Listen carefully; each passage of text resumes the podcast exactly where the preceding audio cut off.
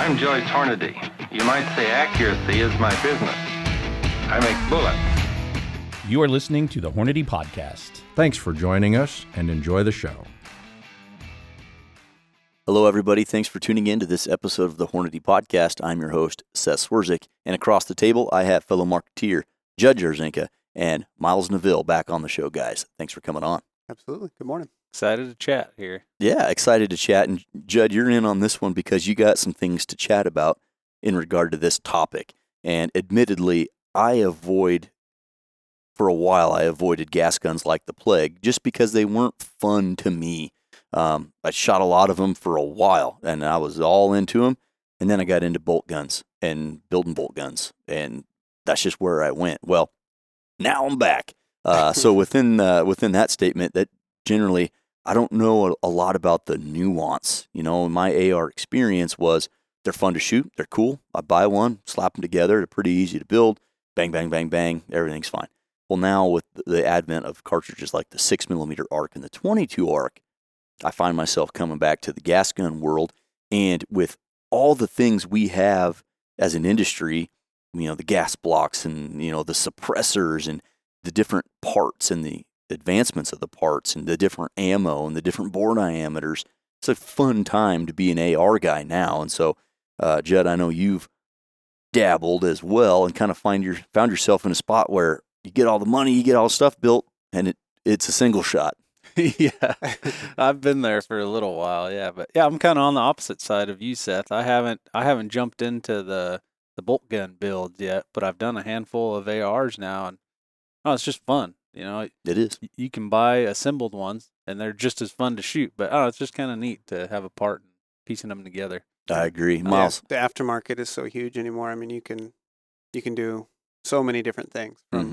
you know five and a half pound guns up to twenty pound guns, and whatever. Everything seven seven inch barrel to a twenty-eight inch barrel. I mean, yeah, anything anything in between. You yeah. got yeah, got and a ton of versatility. Fancied yourself a, a a builder of sorts, and you've tinkered, uh, to say the least, over the last I don't know decade and a half or whatever of just playing around with A Rs. Yeah, yeah, I think a lot of people have. Yeah, it's yeah. it's it's uh it's an it's a mind virus that gets into your head, and you're like, oh, I bet I could do that. Oh, okay. Yeah. And then you start shopping, and next thing you know, there's a couple thousand dollars. Yeah, and, it's and, easy to spend money. And you've done some winning in that world. Yeah, yeah, yeah. Shot oh, yeah. P R S gas gun last year. So. Yeah, and finished second, second, second overall for the season. For yep. the season.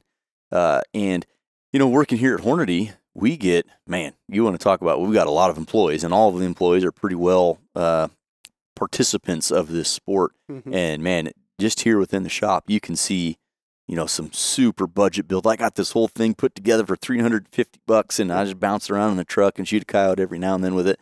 And then on the exact opposite end of the spectrum, you can see you pressed in a few others with three thousand five hundred dollars setups where you turn the barrel down yourself on the lathe, chambered the sucker, and it, you know, it shoots groups that are on par with some bolt guns. So you really see this huge gamut of performance and cost, but they're all pretty darn cool. Yeah. So yep. what I wanted to do with this podcast is really kind of lay out some things. First, we're gonna I'd like to start with the basics of a gas impingement system. What are some of the parts on the gun and how do they interact with each other? Then we'll shift gears to the ammo side of things and what's the ammo's role in making this, you know, this symphony all sound right. And then end with all of those variables on the gun and on the ammo side. Sometimes you end up with a, a scenario where, like I said earlier, Judd, you end up with a single shot, and it's not supposed to be. Yeah, so right. What knobs can we turn as the builder or as the end user of the gun to get things set up with a certain ammo to run, feed, cycle, uh, lock back on an empty mag, all of those things, maybe influence accuracy. Um, so to start, gas impingement systems. Let's lay out the basic parts in your basic gas impingement A R that you're going to need to know about. Okay. Um, yeah, so home, home base is probably the barrel. Um, and then the barrel has an extension screwed onto the back of it. And that extension acts pretty similarly to like uh, receiver lugs on a bolt action, if you're familiar with that. Um, and then you have a bolt that has seven lugs, and then they're spaced equally for eight. And then the, the one that's not a lug is where the extractor sits. Okay. Um, and so that goes in and then just makes a very slight rotation, and that locks up those lugs together. um, to hold all the pressure when, for the firing event. So in that respect, that portion of it is very similar to how a bolt action or, you know, any rotating bolt system is. Straight yeah, pull, bolt action. You just action, don't roll yeah. the bolt with your hand. You just right. It's, and it's a lot less rotation than a two-lug ninety-degree throw. It's I forget what the what it is exactly. Yeah, but there's seven lugs, so they don't have yeah, to go very yeah. far. Seven lugs moving half of it, a sixteenth of a turn, basically, uh, to lock into place. Um, and then, so you got your bolt, your bolt's inside of a carrier behind it. Um, we'll, we'll touch more on that later, but then going forward through the barrel, it's just a normal chamber and a rifled bore all the way to a point. And at that point, um, generally speaking, about two thirds down the length of the bore, two thirds to three quarters, there's a hole drilled in it. That's your gas port. And so what happens is when you fire, you know, powder burns behind it, builds up pressure, changes from a solid state powder into a gaseous state behind the bullet. And then it goes, and then pressure vents up through that hole, and then it goes through the gas block or the front sight base. If you got, you know, like an A two, front, right? A two, A one. Um, most people anymore are just using low profile gas blocks, but um, and it goes through the gas block. And the, what the gas block does is basically provide a channel to a gas tube, and then hold the gas tube in in place uh, above the barrel. And so the gas tube has a hole in the bottom of it. Those all line up. That gas port, the gas block, and that hole in the gas tube all line up. And the, the pressure, the gas burning, comes up and then makes a turn around and then goes back through the gas tube back into the upper receiver. Um, and then it follows into what's called the carrier key, which is that little tube on top of the bolt carrier. Um, it goes down inside, and there's a hole, there's a connection of drilled holes basically through all those pieces that goes into a chamber behind the bolt. So inside the bolt carrier, behind the bolt body, there's a little piston chamber for gas, and it actually does two things: pushes the bolt forward and then pushes the carrier rearward. Um, and that separation um, with the bolt moving relative to the carrier, or the carrier moving backwards, basically it pushes the carrier backwards away from the bolt.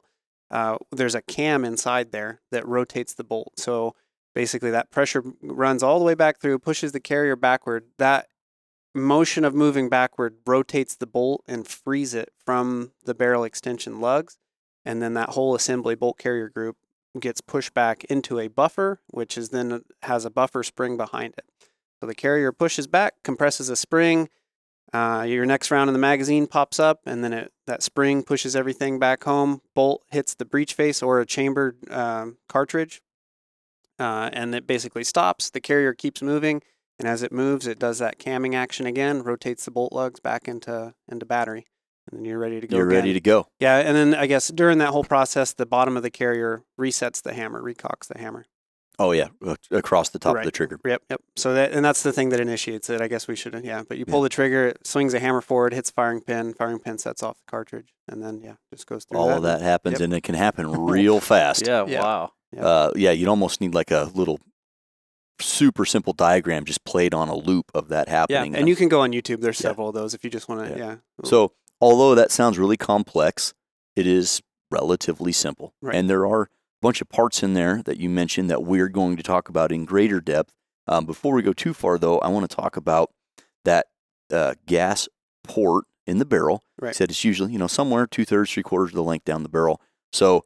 Uh, talk to us about, you know, the pistol, the carbine, the rifle, the rifle plus one. What does that mean? Yeah, um, more or less those are standard. What you'll find is gas tubes come in standard length. And so for really, really short stuff, like under ten inch barrels, uh, you're going to see most of those set at what is called a pistol length. Okay, um, so that's just the location yeah, of that location port. location of where the port is. And then going from like ten to sixteen, you'll see most things on a carbine, right? Maybe ten to fourteen and a half. ten to sixteen, you'll still see carbine length sixteen inch barrel. So the sixteen inch barrel will have a carbine length port, and I think that's somewhere around nine inches in front of the upper receiver. Okay. Um, and then there's a mid length, which is popular between like fourteen and a half and eighteen inches or so. They called it the mid length. It's in between a carbine and a rifle. Okay. And then a rifle length system is like eighteen to twenty-four inches in like a five fifty-six. Um, but then you'll see other cartridges where um, you have like the six arc, we went rifle plus one or rifle plus two. Yeah, depending. Plus one inch, plus two inches. Yeah, and so that's rifle length plus an extra inch, or rifle length plus two inches, and that's okay. just just to locate where that gas port gets drilled. Um, and that's really a playback on the pressure and volume of gas that a certain cartridge produces. So if you were to, for whatever reason, do a twenty inch three hundred blackout and you put a rifle length gas port in it, well, the, the blackout has a really fast burning powder. And so that pressure curve is going to go up and come back down. And by the time that gas reaches a rifle length system, you probably can't make the port big enough to feed enough gas back, back in to cycle, okay. to have enough to cycle the action. So that you'll see sense. Something like a three hundred Blackout will always have like a pistol or a carbine. You, you typically always have a pistol or carbine length gas oh, system. Perfect. So we got our basic parts. We got our basic kind of standards, if you will, of where that port's going to be located.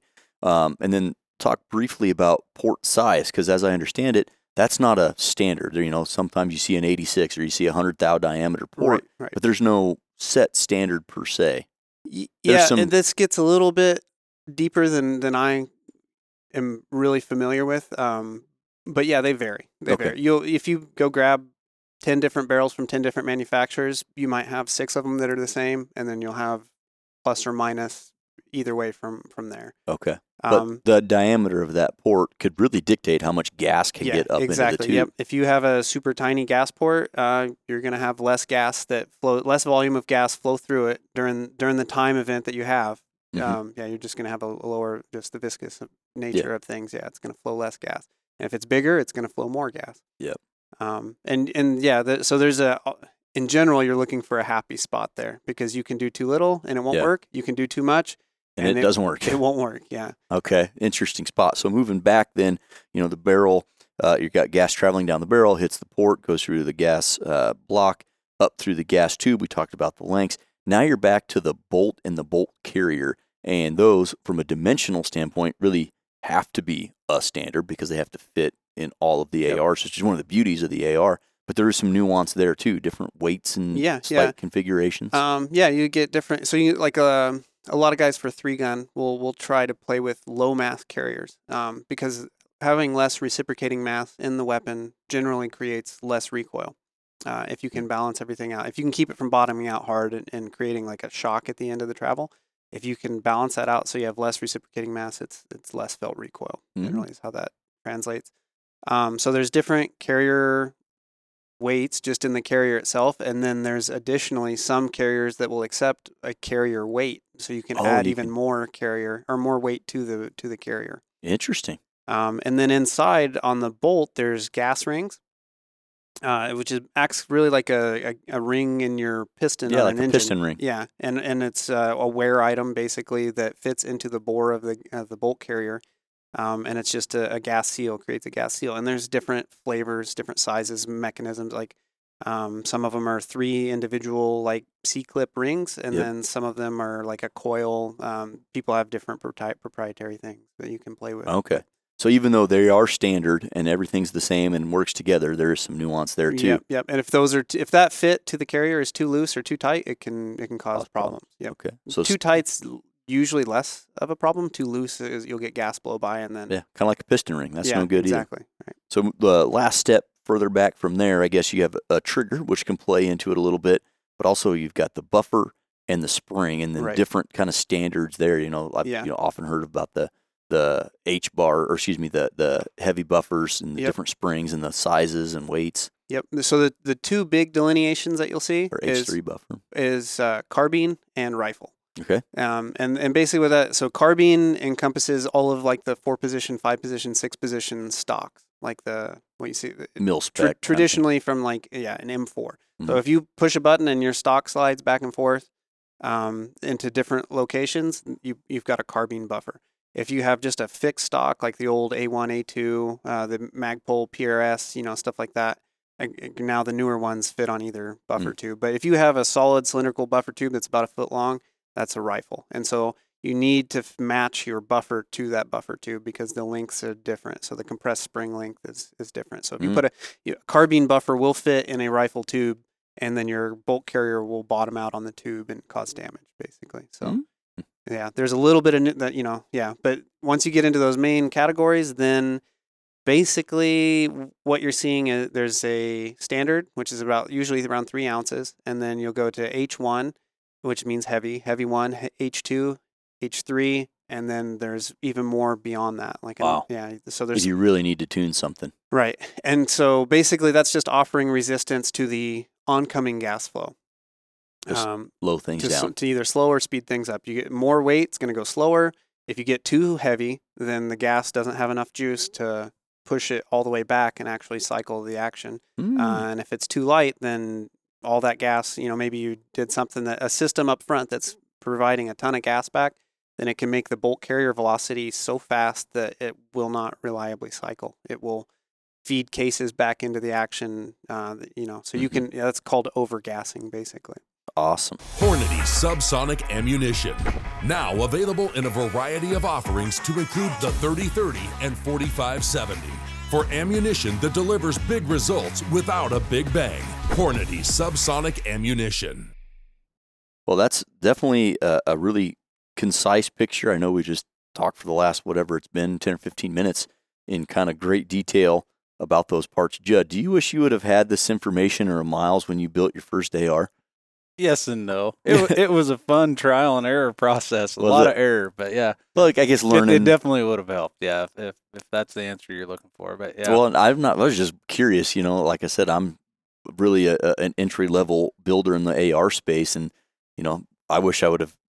I, this information was probably out there, but I wish I would have had a Miles when yeah. I built my first one. Oh yeah, I, I would say the if if you're out there and you're interested in in putting an A R together. With that information, I mean, for the Cliff Notes version, if you take anything from this episode, just know that it is a juggling act. You know, if, if you tweak something, one part, it's going to potentially affect everything else. If you're focusing on one type of ammunition and then you, you tune your A R to shoot that and you switch to something else, there's potential that it's going to not function the same too, so... Just, just yeah, be mindful that it is a juggling act because that's what I went through. You know, even I was just trying on my Blackout. I was just trying to shoot subloads, subsonic loads, either the, the two oh eights or the one ninety sub-X's.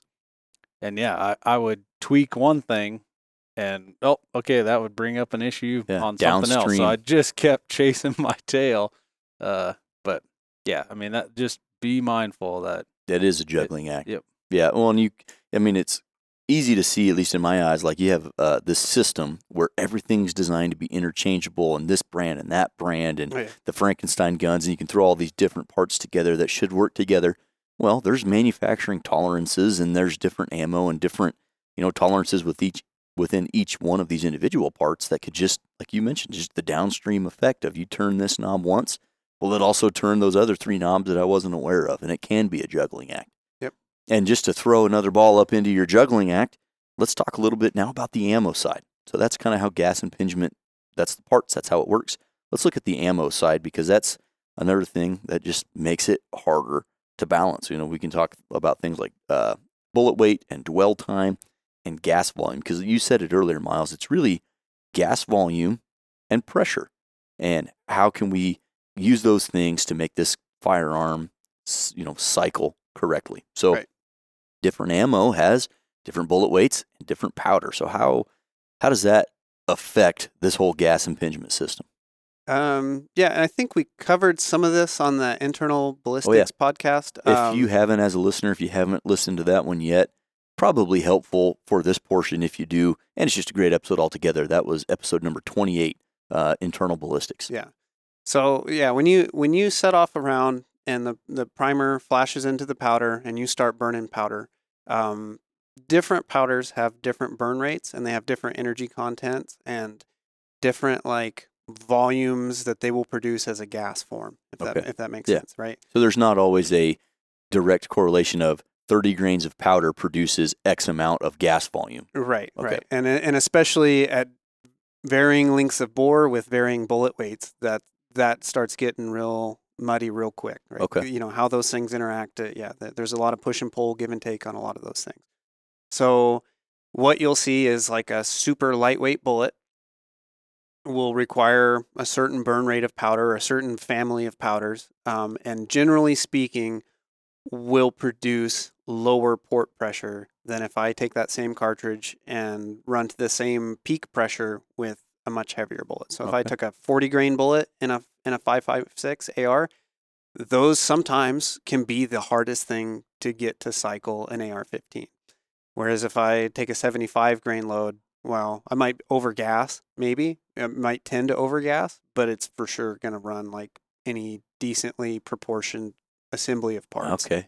So yeah, talk about a balancing act there, because yeah, right. just in five fifty-six, two twenty-three bullet weights vary yeah. so you, wildly. You can get down thirty, thirty-five grains, forty grains, all the way up, you know, eighty, well, in an A R, seventy-five, yeah. seventy-seven, eighty. Yeah, there's, you know, there's some of them up there that, yeah. So um, what you can run into, and I guess we should talk about adjustable gas blocks as well yeah. while we're here. Um, that's one thing that you can do, because basically you're, you're creating that push from the gas, and then you're counteracting it with weight and spring rate, right? And so you can adjust the push from the gas with an adjustable gas block, right? You can never make more gas than what comes out of there. So if you're undergassed, you got no, an adjustable gas block isn't going to help you. But if you have enough or too much gas, you can tune it down with an adjustable gas block. Okay. And what that, that just runs a, a screw, basically. There's a hole, and you run a screw past it, and you just close and close and close. It's basically... pretty simple design. Of, yeah, it's just a variable, you know, surface area of how much gas can flow through. Just like we talk, like a smaller gas port allows less gas through. Mm-hmm. Then you're just you're artificially creating that in between the gas block or in between the gas port and the gas tube.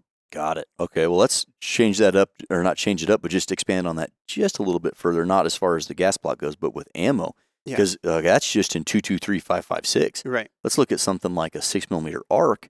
Or, right. uh, you know, there you've got fifty-eight grain bullets you could hand load up to one hundred ten grain bullets, or three hundred Blackout, like Judd's been talking about. Right. You've got bullets up as heavy as, you know, some manufacturers, two hundred twenty grains. two forties. And you can, you can go all the way down to one twenty-five, one hundred grain bullets. You've right. got almost one hundred fifty grains difference in bullet weight, which one hundred fifty grains of difference, one hundred fifty is oh. the weight of a bullet. Yeah. Certain cartridges, you can get a huge, huge range of. Of and and then the other thing on top of that, uh, at some point, usually those will transition from being a full, like I call a full power, where basically the, the goal is to get as much velocity out of it with a supersonic, with a lighter weight supersonic load, to now you're trying to regulate the velocity, not so much get as much energy out of it as you possibly can, because you want to hit below that threshold that will create a supersonic crack, right, with three hundred Blackout subs. So you, in that one hundred ninety to two hundred twenty grain range, usually those are going to run much lower peak pressure, as sure. as well as requiring much smaller volumes of powder, because you have so much bullet there, right? So uh, that that becomes like a real balancing act in and of itself in that subsonic realm. But yeah, yeah so you got a huge range, and so you'll see on a lot of um, higher end factory factory guns that are meant to be three hundred Blackout. Uh, from the get-go, purpose-built that way, they'll have even blanket adjustable gas settings that are like, okay, well, this is supersonic, this mm. is subsonic. Uh. And and what that is, the supersonic cuts off a lot of gas flow, the supersonic or the subsonic opens, opens it, it up. opens it up because you're going to need it. You're trying to get as much as it, as you can to, to, to cycle the, the action. So yeah. you, you have to go adjustable gas block if you're wanting to. If you want to flip in between the two, it can be, there are certain circumstances that will basically make it, yeah, make it impossible to find a happy setting that will run super lightweight and super heavy. You you may get mm. stuck into that. And then the other thing that I guess we should talk about too is the addition of a suppressor. Yeah. The suppressor will hold on to a higher level of gas pressure in the bore for a longer period of time. Mm. So if you, yeah, if you're running towards the top end of like, uh, like you're overgassed, and then you throw a suppressor on top of it, you can now you're going to be really overgassed. You can make things non-functional in a hurry. Yeah. Oh, okay. Well, there's so much nuance uh, to all of that, and like you mentioned there just a second ago, Judd, it might be, you know, like you have to have an adjustable gas block to get some things to run subsonic or supersonic, and also I would speculate you might need an adjustable gas block if you want to run heavyweight supersonic and lightweight supersonic. Yep. Um, you know, I, I think of the six A R C where you've got, you know, let's say you wanted to hand load those fifty-eights or those seventy-fives, but you also want to shoot one oh eight factory ammo. You go an entirely different burn speed of propellant, yep. a similar charge weight, but different gas volume by a lot. And we did not mention dwell time. Right. Yeah, so what dwell time is, is the time uh, while the bullet is going down bore, basically from when it passes the gas port and gas starts going up into the gas tube. Uh, that time from that moment, that's the start of it, to when the bullet exits the muzzle. That's dwell time. Uh, and generally speaking, longer dwell times will give you more gas back through the gas port. Because it's under pressure still. Right, right.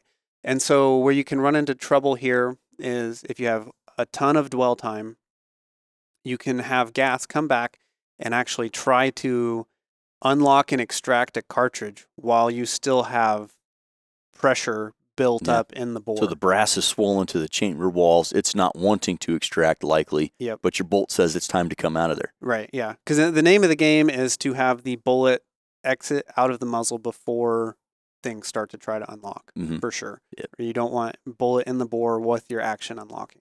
Um, and even if the bullet is already out of the bore, but the system is still highly pressurized, it takes time for all that pressure to evacuate the bore. Um, and all this has happened super quick, so your margins are, are pretty thin here. But yeah, if, if the even if the bullet's already gone and you've still got built up pressure uh, while you're trying to extract, that's where a lot of times you'll see people will report, well, I'm getting pressure signs.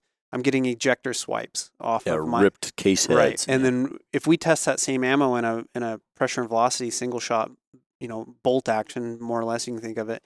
If we pressure test it there, peak pressure is fine. Um, because generally, a timing issue. Right. In a bolt action, if you see ejector swipes, I can pretty much bank on you're over seventy thousand P S I. Like mm-hmm. you, you, you've you're exceeded. Right up there. Yeah. You're, you're running high pressure loads to get extractor swipes on a bolt action. To get it in a gas gun, I would say generally no. I mean, you can, you can, depending on how your gas system is set up and dwell time and all that, Um, you can see ejector swipes on forty-five thousand P S I ammo. Because the timing is right, wrong. If the gas yeah. timing of all of what you're doing is wrong. Wow. Um, and, and generally to correct that, it's you put more weight, more spring, um, and, and tune down the gas. Um, there are some setups, just the combination of things, a particular barrel, a particular gas port size, a gas length, that you may never get away from. Just, you know, you, it's there. And you just, there with what you've got, you might not be able to tune it out mm. um, and still have the gun run. Wow. Um, so, ga- like ejector swipes in a gas gun, not great, but not like, oh God, I should stop. Okay, fair enough. And again, that timing, such a tightrope. And, it, you know, you going through all of this, uh, it really makes me wonder how any of the guns operate at all, because we're measuring things in tiny microsecond chunks, and all that has to be right. Right. And that's, so generally speaking, if you want things to work, and it's like the military has put sixty years of, or more now, of development into the A R fifteen M sixteen system, um, and, and basically tuned it out for reliability. So if you just go mil-spec everything with a five fifty-six and, and run sixty-two to seventy-five grain, seventy-seven grain ammunition, you're probably not going to run into any okay. problems. Well, what if you're trying to build a three hundred Blackout ultralight to run subsonics? uh, yeah. Then, uh, then you have to start really doing then, some homework. Yeah. Then, it, again, it's just that you're you're balancing out how much gas you're feeding back versus how much weight and spring you got on the back end. Okay. And so if if it's not, if it's short stroking, uh, not getting, you know, not locking back, then reduce the weight or the spring rate on the back end or open up the gas yes. flow if you can. If it, If, yeah, you may have to find a gunsmith or somebody to open up the gas port for you. That's kind of usually the last resort. I would generally say work on the, the replaceable parts first. That's yeah. the easiest thing. Plug and, and play. Then, yeah, and if you okay. can't get anything to work, then then maybe look into, you might have a special child yeah. that needs some. I, well, feel, I feel like you're talking right to me. I am, yeah, I was. was. That was my experience when I put together my three hundred Blackout. And yeah, I wanted it to shoot subsonics. Was that your first A R build? That was my first A R okay. build. And so, my yeah. longest A R build. Took took a while to get that thing. All right. The hit target impact indicator easily attaches to most target stands. The highly sensitive internal accelerometer detects vibration when the target is impacted. Light it up with the hit target impact indicator from Hornady. Well, let's shift gears into, you've got all of these parts. We know how they work. We know what they are. We've got to talk about the ammo. Now, okay, how do we tune something up? And, and Judd, I'm going to bounce that right back to you. So you walk us through what happened and kind of what knobs you went to turn first uh, to to diagnose what was going on. Yeah, I'll kind of have to recall the order of events here because it's, it's been a chunk of years now. And I will say, I will, I'll I'll talk through the way I did it. It may not be the right way. It may not be the wrong way. It, ended it was up a way. It, it was a way. So, and again, that was my first A R build. So it was just a trial and error deal.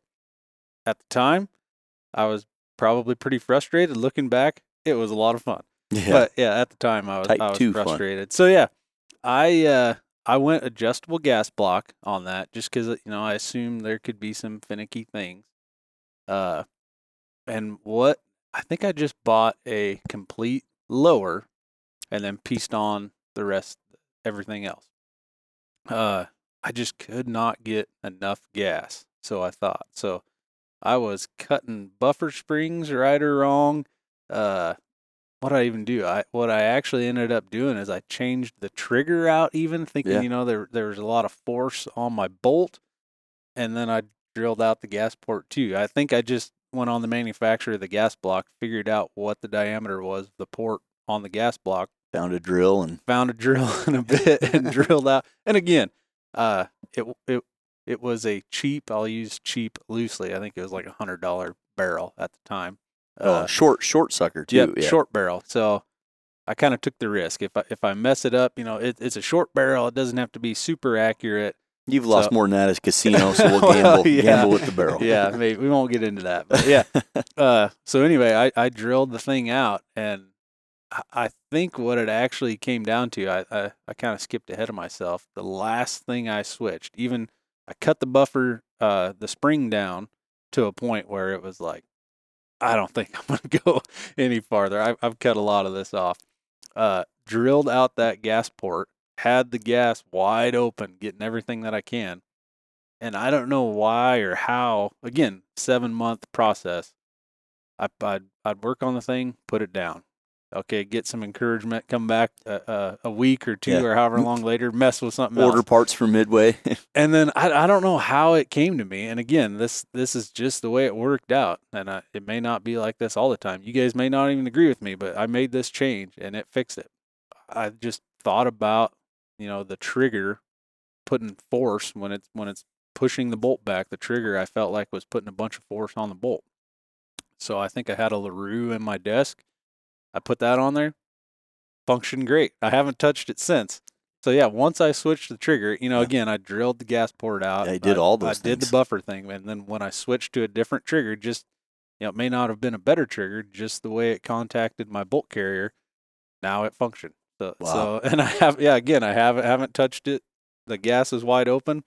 Different and it trigger. Works. Yep, and it and it works fine. And the thing too is with that little barrel at a hundred yards, I can put out a little two inch uh, piece of steel. Uh, we just have it for fun, and that thing will smack that little piece I of steel like with it. that little yeah. barrel. So yeah, awesome. A lot of fun. So for the for the guys out there listening, and for me who's got some builds coming up, and obviously the twenty-two A R C. Uh, maybe uh, maybe another blackout pistol in, in my future as well. So when we say we've got problems, we need to tune them. We're talking either one, it's overgassed and you're getting feeding issues, uh, and we'll talk about how to notice that, like maybe your ejection pattern, and the, or it's not getting enough gas and it's not locking back on an empty magazine and it's not feeding. And then I'd like to also talk about how it looks like it might be undergassed, right, but it's actually overgassed, so you're skipping over lo- the lockup and you're not feeding well because it's then that's gray area. But yeah. let's first talk about that ejection, because a lot of people talk about, oh, I'm ejecting at one, two, three, four, five o'clock. Uh, and what does that mean? And and is there a sweet spot, or is that more dogma? What is that? Uh, generally speaking, it's it's that's true. And okay. from what I've seen, um. So we did some high-speed footage, because I, I had a six A R C that I had built um, that was the opposite, that was overgassed. So I, they were doing some high-speed shoots for marketing, for getting gel shots and stuff. And I was like, well, you guys got it set up. Let's let's get some high-speed footage of this thing, and so just see what's going on there. Right. Um, and in, in the process of tuning out that problem, a couple of high-speed video shoots um, that I got in on, what I seen was that the... Basically, the carrier pulls the bolt back, and there's a little plunger ejector on there, right? And so it's got a spring plunger. And more or less, the sideways velocity of the cartridge case, once it starts to eject, once it clears the port and throws it out, the side, the the X vector, right, is more or less the same, regardless of how fast the bolt's moving backwards. It kicks it's, out. It's the going same. sideways at the same velocity. Okay. But what changes with the gas flow uh, is the bolt carrier velocity. And so uh, the faster that goes backwards with the same amount going sideways, the more rearward you're going to go. Okay. And so it's a little bit counterintuitive because generally people say, well, four, three to four o'clock is the place to be. So you would think then the faster the bolt carrier moves back, well, the more rearward it's going to move. What gets in the way of that is your ejection port and your brass deflector on the side of the upper. Okay. And so if you are moving backwards so fast that the case can't clear the ejection port before it hits it, then that's what starts throwing you back up forward. Oh, like the one o'clock one position. One o'clock, yeah. Oh. And so generally that's the reason why. And what you'll see is a lot of, you'll see dings on the cases. I mean, the A Rs are going to ding the cases no matter what. But yep. uh, you'll see like pretty violent dings on the shoulder, on the body of the case. You'll see scratch marks on your upper inside the ejection port where the cases just retu- you know, repeatedly smack the, the rear section of the ejection port. And so the case hasn't been able to clear the ejection port before it smacks into something, and then that bounces it back forward. Wow. Whereas in a, like a, a, you know, a well-running system, I guess we'll say, the case maybe comes back and just kisses the brass deflector, but it still is going to go three to four o'clock. Got it. One thing I'll throw in there before we move on, uh, Miles did mention the high speed. A trick that I've done, uh, if you have an iPhone, They re- they record slow-mo up to two hundred forty frames a second, I think, which is still, I mean, things are moving fast. So yep. you only catch a little glimpse. But after doing it a couple times, I'll set my phone up, prop it up, hit record in slow-mo, and then, you know, have it focused on the, the bolt and take a shot. And I'm able to play it back, you know, to see if I'm short stroking or if I'm overgassed or whatnot. I've used that all the time. When I'm when I'm messing with A Rs, oh, wow. I've used my iPhone on slow mo to. That's really interesting. Keep an eye on that, and yeah. that might be really helpful for this next point, which is, you know, it's okay. Generally, a short stroke be the bolt doesn't come back far enough to strip a new round out. Generally, because you're you're slightly undergassed. Well, sometimes you can be so overgassed that the return velocity is so fast you're not right. going to lock up and you're not going to strip another round. Uh, that can look like undergassed, but with that little trick, you might be able to. Yeah, to see that. That's yeah. that's how I found that. So I built a six arc here recently, and yeah, buddy, I've never dealt with anything being overgassed like that. So. Well, you built this thing to the nines too. Com- you know, unrelated to your the, the topic. yeah. This thing is that's a sexy A R. Yep, yeah, it's it's it's pretty nice. I still have yet to get it out and actually use it in the field, but I've got it. Uh, but yeah, so I went lightweight uh, bolt carrier group on that. So it's kind of skele- skeletonized. It has some you know steel cut out and whatnot. Uh, So I did, again, go with the adjustable gas block. So I have some control on that if I am overgassed because of that lightweight bolt carrier. I also went with a bleeder gas block. So I can actually let even more gas out if I'm overgassed. So not only can I restrict it, I can just let gas out the front end. Uh, and yeah, I had the thing, I can't remember where, there's a recommendation on that gas block of, you know, start here and then use your angles of where your brass is ejecting to adjust. And my brass was going far forward, uh, but I wasn't locking the bolt back. So I'm like, what the heck is going on? Mm. I, it's giving me overgas signs, right. but I'm not locking the bolt yeah. back. So I'm like, well, I'm short stroking. It's like reading a woman. You've yeah. got, yeah, you've got mixed signals here. It, I was stumped, and I've never dealt with that before. So I think I chatted with you, Miles, and then again, use my iPhone trick. And sure enough, yeah, it, it's sending the bolt all the way back, but so fast with so much gas that it was coming back before it could, you know, lock up before it could. Yeah. Mm. But that's a lot going on yeah. and, and a lot to understand and a lot to read. So, all right, let's say you've got, you know, you know, you're running subsonics, let's say, or you're running something that maybe has higher gas volume, like our Superformance ammo or something like that, or you're just tuning up an A R and you really want it to be perfect.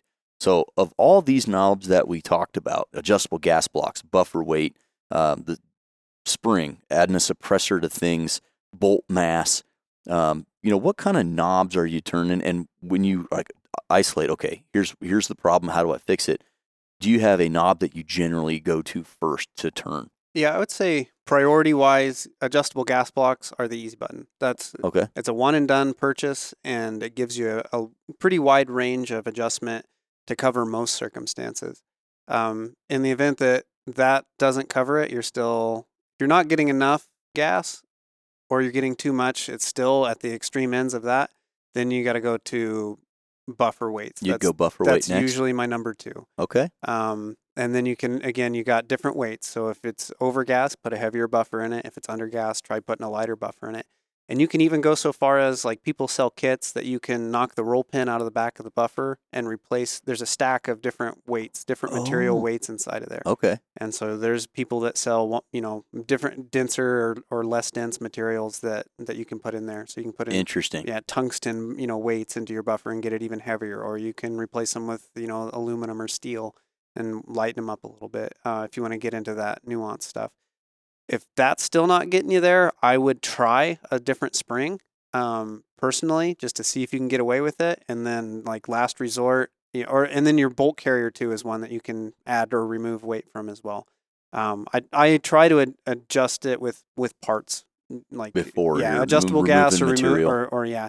And if that's still not doing it for you, um, check the seal or the alignment of your gas block. That's a big one.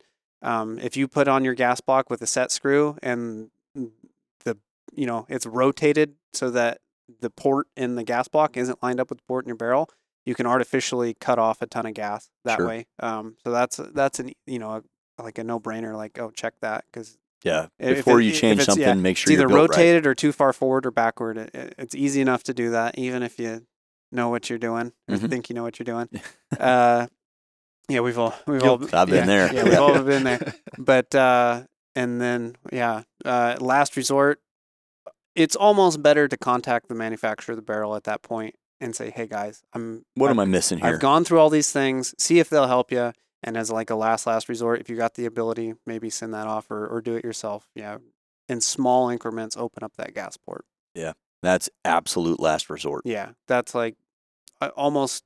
Yeah, almost break never. Break in case of emergency. Yeah, yeah, almost never get there, but sometimes, sometimes that's what, what it needs. Yeah, well, and, and talking about all this, I keep coming back to it. Like, it's amazing that these things even work ever, but that they work so darn well. And as you get into different cartridges, we mentioned the six A R C and the three hundred Blackout, and, and there are many, many others. Yeah. You may find a situation where there is no happy spot. It either works really well with this or it doesn't yeah. work with that. Yeah.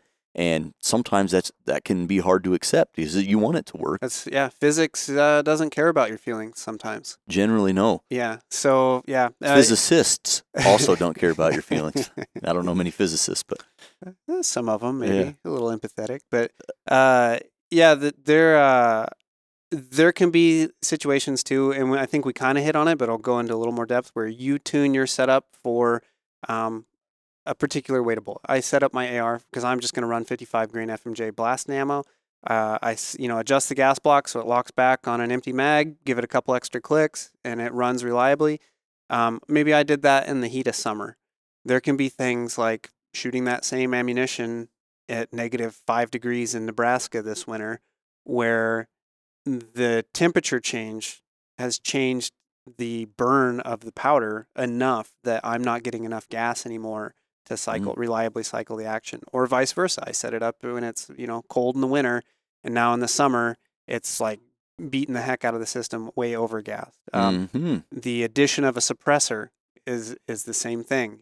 You you set it up without a suppressor, you put a suppressor on it, it you might have problems. Flow through or not, you're probably going to have more gas coming yeah. through it, right? The flow through suppressors. Yeah, let's talk about those for a minute because I'm relatively unfamiliar. Bit, the flow through suppressors, generally speaking, are are quiet enough, but they're not going to be as quiet as the quietest non-flow-through suppressor. Okay. Which may not be, you know, in your hierarchy of, you know, right. components of why you need them to do what they do. If I want my A R to run and I just want it to run and tame down the noise, flow-through suppressors are awesome. Yeah. Um, a lot of duty guns for departments and, and military application, that's the go-to. That's the way to go. Yeah. Is there like a baffle design that's different than a standard built suppressor? Yeah, basically it's it's got a flow-through design where the gas flows through the suppressor and usually comes out of the muzzle of the suppressor.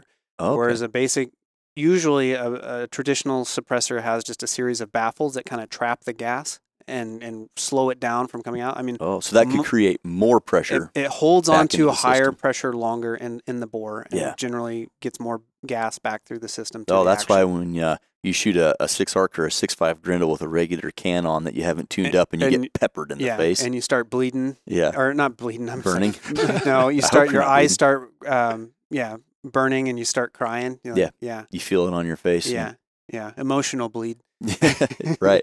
Hornady V-Match ammunition, loaded exclusively with Hornady E L D V T bullets. Elevate your varmint shooting experience, shatter records, and make your mark like never before with V-Match ammunition from Hornady. So the the flow through, it lets that air, it's probably restricting it, slowing it down, but it's letting it get out of the system without pushing or holding so on much, as much yeah, pressure. Exactly. It doesn't yeah, doesn't hold on to as much. It lets it get kind of out of the front of the gun better than a traditional suppressor will. Okay. Um, so those generally have less of an effect, but the, a lot of times they still will have an effect. Sure. Um, but you'll see in the effects, like if you shoot them back to back, you know, like a very a very uh, efficient, like trap the gas traditional suppressor versus a, a flow through, you'll see it on the ejected brass. The flow through will have cleaner brass. The inside of the action for, you know, fire one hundred rounds out of both. One will be cake full of carbon. One will be not so cake full of carbon. It'll mm. be closer to one that you shot without a suppressor. Okay. But generally, um, in that same situation, the one that does flow through might be just a little bit louder.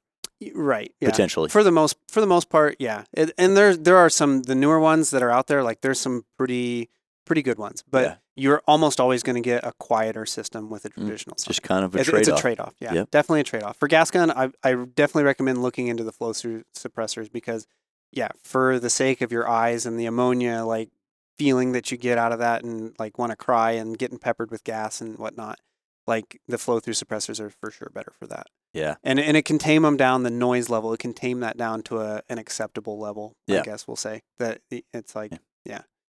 Very it, interesting. It, it's it's Yeah, net benefit for you. And then you don't have as much of the stark contrast of on and off. You can find, you, you have a much better chance of finding a gas setting that will work with the suppressor on, with the suppressor off, with a flow through. Okay. With the traditional suppressors, you run that ragged edge where it barely works without the suppressor, and then you put the suppressor on and it's almost overgassed.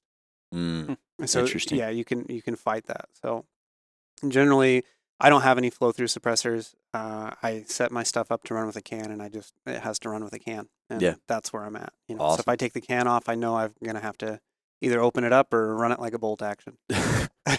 Which is not the desired goal. Yep. Uh, it's crazy, you know, we start talking about powder burn rate, how much that can affect it. Right, and yeah. Judd, I know you had just this same experience Miles just talked about where you got oh. her up and running, she's running good, and now it's cold outside. Yeah. So, yeah, going back to that six arc that I put together, uh, to get that to function down at the lab, I don't know, what do we run? The seventy, seventy degrees. degrees? Yeah, yeah. So at seventy degrees, uh, I had to bleed out some gas since I was overgassed and almost have the thing wide open where it's letting as much gas out as it can. Uh, and that was down in the lab. Functioned great, shot great. Uh, I got a scope on that thing, took it outside, and that was probably December when I did that. Took it outside to zero that scope, and yeah, it was fifteen, twenty degrees. It didn't want to function anymore. It didn't mm-hmm. want to pick up the next round, so I had to cut that uh, bleeder off so it would shoot more gas back through mm-hmm. the system and got it functioning. So there may be just a couple corks with, with that gun. Yeah. You know, I've yet to bring it back inside and at seventy degrees and shoot it to see how it functions, but, you know, I may just have to, you know, be a little mindful of where I need to have that gas system. Yeah. Well, and these uh, new gas blocks, they make it pretty easy to adjust. Oh, and yeah. yours with the bleeder system, it's not like you have to strip the whole gun apart to get to it. It's relatively simple. Mm-hmm. Yep. Yeah. Uh, yeah, the other thing to think about, too, with this is lubrication. Oh, uh, yeah. That's a huge, I mean, that should go it's without... firearm maintenance, yeah, period. Yeah, should but go yes. without saying. But, yeah, if if you put lubricant on it and it dries away or burns away, and then you cake that action full of carbon, well, that's going to impede motion, and it will... it may start short stroking on you as well. Well, mm-hmm. I'll have to give a shout out to Preston on that one because uh, I was way over lubricated on, on mine. And then he kind of walked me through, you know, some actual points of where to put the lubrication in. And, you know, from my thought process, I'm lubing that thing up. Oh, yeah. That's definitely not the case. You know, You'd have been good in the Marine Corps. Open, yeah, open yeah, the bolt up and hose right. it down with C L P. Yeah. Get yeah. your Windex bottle full of C L P. And uh-huh. Yeah. oh, that, no, that is a good point. Firearm maintenance as a whole, especially in a gas-operated system, you throw a suppressor on there, you're just trapping a lot of that sooty carbon in there, and things can get gummed up pretty quickly. And, you know, if that doesn't have a place to go, or, you know, there's a there's a finite amount of how gummy and how full of carbon you can run a gas-operated system before you run into problems that can potentially, you know, cause damage to the firearm. Yeah, I would say I, I kind of, old old habits die hard, I kind of just add oil. yeah. yeah, well. We but had, I under, understanding that there's a limit to where uh, you can't just do this no more. You got to break apart and get the sludge yeah. out of there. Yeah, and that's about when you miss a coyote or two. When it's yeah. zero degrees and you're out with the thermal. Gosh, dang it. I should have yeah. cleaned this thing before oh, we came out. Nothing's worth missing a coyote. That is for sure. Yep. Uh, but this has been interesting to, to kind of really dive into each component, you know, the powder and the different parts on the gun and what knobs to turn. And, and again, like Judd brought it up kind of midway through this podcast here, is it really is a balancing act, and understand that you're juggling things, and sometimes you can juggle all the things. Sometimes you can juggle most of the things, but not others. And I think back to my time working with Jaden when we were doing the load development on the uh, uh, two twenty-four Valkyrie options, that we're going to have a sixty grain Varmint Express, seventy-five grain Boat-Tail Hollow Point in the black line, and an eighty-eight grain E L D match. And Miles, you were part of this, doing all the work. And okay, yep, we finally got this one. This one works great. Well, when we take it from the pressure and velocity barrel and the accuracy barrels into actual firearms, we were running into problems with, it would run this great, but it wouldn't run this. And right. and if we set it up to run this, it wouldn't run that. It was really a sticky widget. And finally, we, I mean, kind of came to the toss your hands up. Like, we can't dedicate a gas system that will run all of them. So yeah. kind of nuance there. I would like one last point to get your thoughts on it. I have no dog in this fight. I don't know anything about it. But is there a accuracy component to this orchestration of this symphony of getting gas to run the gun? Is there an accuracy component in your speculation or in your testing? Yeah, yeah. So when I set up my gas gun, uh, it was a six millimeter ARC with a twenty-four inch barrel, and I had for the P R S for division, P R S. Yeah. Yep, um, and twenty-four inch barrel with a rifle plus one gas system, adjustable gas block. Uh, I did a couple of tests with different powders and uh, different gas block settings, basically from just enough to run the gun, and then I just opened it incrementally all the way until it was all the way open, uh, and probably, and I think it was like four different segments. And what I saw was that the bulk, the bulk of my shots stayed the same, but as I increased the the gas flow, the number and the severity of like the random errant yeah, flyers, the, the outer edges of the bell curve, yeah, uh, got worse and worse and worse with more gas. Really? Yep. Um, I'm not going to say that's going to happen every time, because I'm sure as soon as I say that, we'll get twenty people in the comments that yeah. tell me I'm wrong. I'd love twenty people in the comments. Let us know. Yeah. But uh, or that they had an opposite experience, and that very well may be the yeah. case. Uh, yeah, I'm not saying that's going to happen every time, yeah. but it was pretty, yeah, pretty eye-opening for me, because yeah. I was like, oh, gun runs, gun runs, whatever, send it. Um, but yeah, it was a very distinct trend that more gas beyond just enough to cycle it was causing more of those wildfires. So interesting. Uh, a pattern that would normally, you know, be in the one point eight to two point one inch range, you know, for twenty shots, I was getting three point six inch extreme wow. spreads. But the bulk of your shot still landing where right. you'd want them. It's just the severity of those outliers. Right, right. Interesting. Do you speculate that is just more gas, you know, kicking off the heel of the bullet, or? I don't know. Good question. Yeah. I, I, I don't know for sure if it's just parts moving while like while the bullet's still in that dwell time. Maybe that's some of it. Mm. Um, you know, getting more gas maybe opens things up a little quicker, and and some, you know, on the on the tail end of that bell curve, some of those were getting there fast enough to start really jacking with stuff while while things are still, you know, corked and under pressure. I yeah, I don't have don't have a good speculation on that. I'd have to really yeah. Yeah, revisit that one and dig in a little deeper with some sure. better, well, better tools. As anecdotal as it may be, I still think that's that's valid, especially, you know, coming from you, knowing that you don't shoot anything less than a twenty shot, and that, you know, you're you're very much, you know, you're very adamant that you don't know everything, but you know what you've tested, and and in that testing, that's interesting. I uh, can't say I'm much of a precision A R right. guy, But uh, if I start building something where I'm really looking for accuracy, I will keep that in mind. Yeah, yeah. And if your, you know, your requirement is two minute of angle, three minute of angle, like, can I hit that coyote at two hundred yards, and that's it? That's good enough. Or, you know, just out recreationally playing around, or or a lot of like the three gun. A lot of mm-hmm. the three gun accuracy requirements are not on the same level. Like what yeah. I had was their speed and function yeah, first. Exactly. Yeah, exactly. What I had was still minute and a half, right? And for an A R, that's pretty solid. Yeah. But it was, yeah, definitely a delineation from a, a solidly sub-minute system, sub-one-minute system to, yeah, add gas in it, creep, creeped out of that. Bigger and bigger. Yeah. Interesting. Well, this has been eye-opening for me, again, admittedly, as a uh, a novice to the intricacies of the gas gun world. I, I found this pretty educational. Do you guys have anything that you want to add to maybe more of the, the complexities of it, or, or to uh, leave our listeners with? I think, yeah, just the biggest thing is to be aware that there's... You might have to turn some knobs. Yeah, there's some things that can change it. If you sight in and set your gun up with forty-five, fifty-five grain ammo and you jump up to seventy-sevens, seventy-fives, you might encounter some issues. If you put a suppressor on it, you're likely going to see a difference in how the gun runs and cycles. Um, just keep that in mind and try not to get frustrated and work work through it.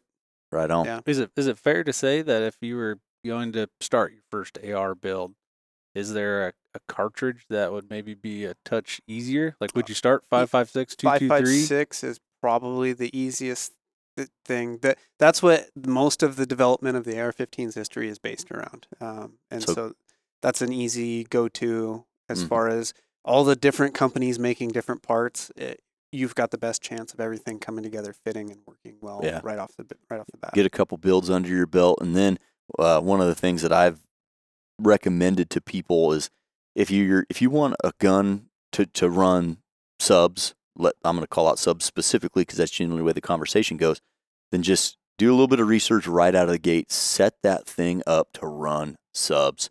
Uh, and, you know, you're probably not going to have the best luck with supers. You might. I don't know. But if that's kind of your first priority, make some, some component selections that are going to set that up to be successful, because you don't want to try to, you know, split the difference and I want to run one twenty-five supers and two oh eight subs and end up in an area where it doesn't run either of them very well. Right. So that'd be the one thing that I get requested out of me. I get that conversation quite a bit is, you know, it, we're having trouble with subs. What do I do? And right. Yep. You, yeah. There may not be a single setup, single setting on the gas block or a s- assembly of parts that runs the both ends of the spectrum. Mm-hmm. You you can... Yeah, like I said, physics doesn't care. No. Sounds just like the P R C podcast we just did. You yeah. got to have them all. You, you, you know got to have right. one sub gun and you got to have one well, supersonic. That's the beauty yeah. of the I system, it. too. It's it's so easy to uh, to build another upper. Yeah. You know?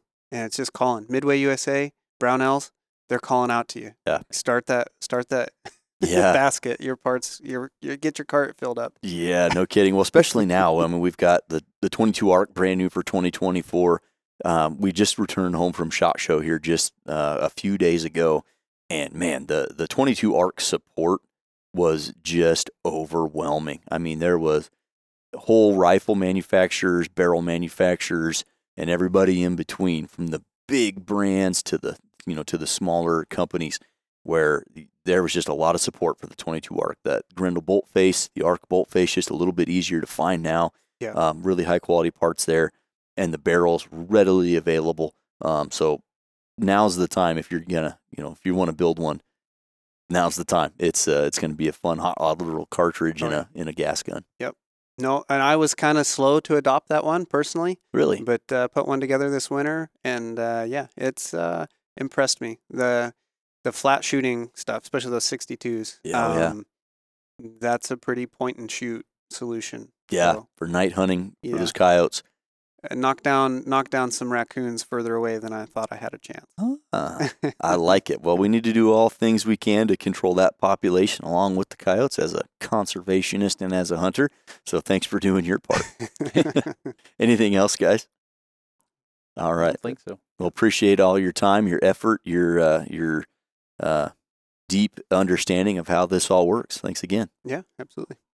Guys, hopefully you enjoyed this podcast and found it educational on not just the systems and how they work, but how they work together and some of the knobs that you can turn to help take that A R fifteen into a really good functioning platform.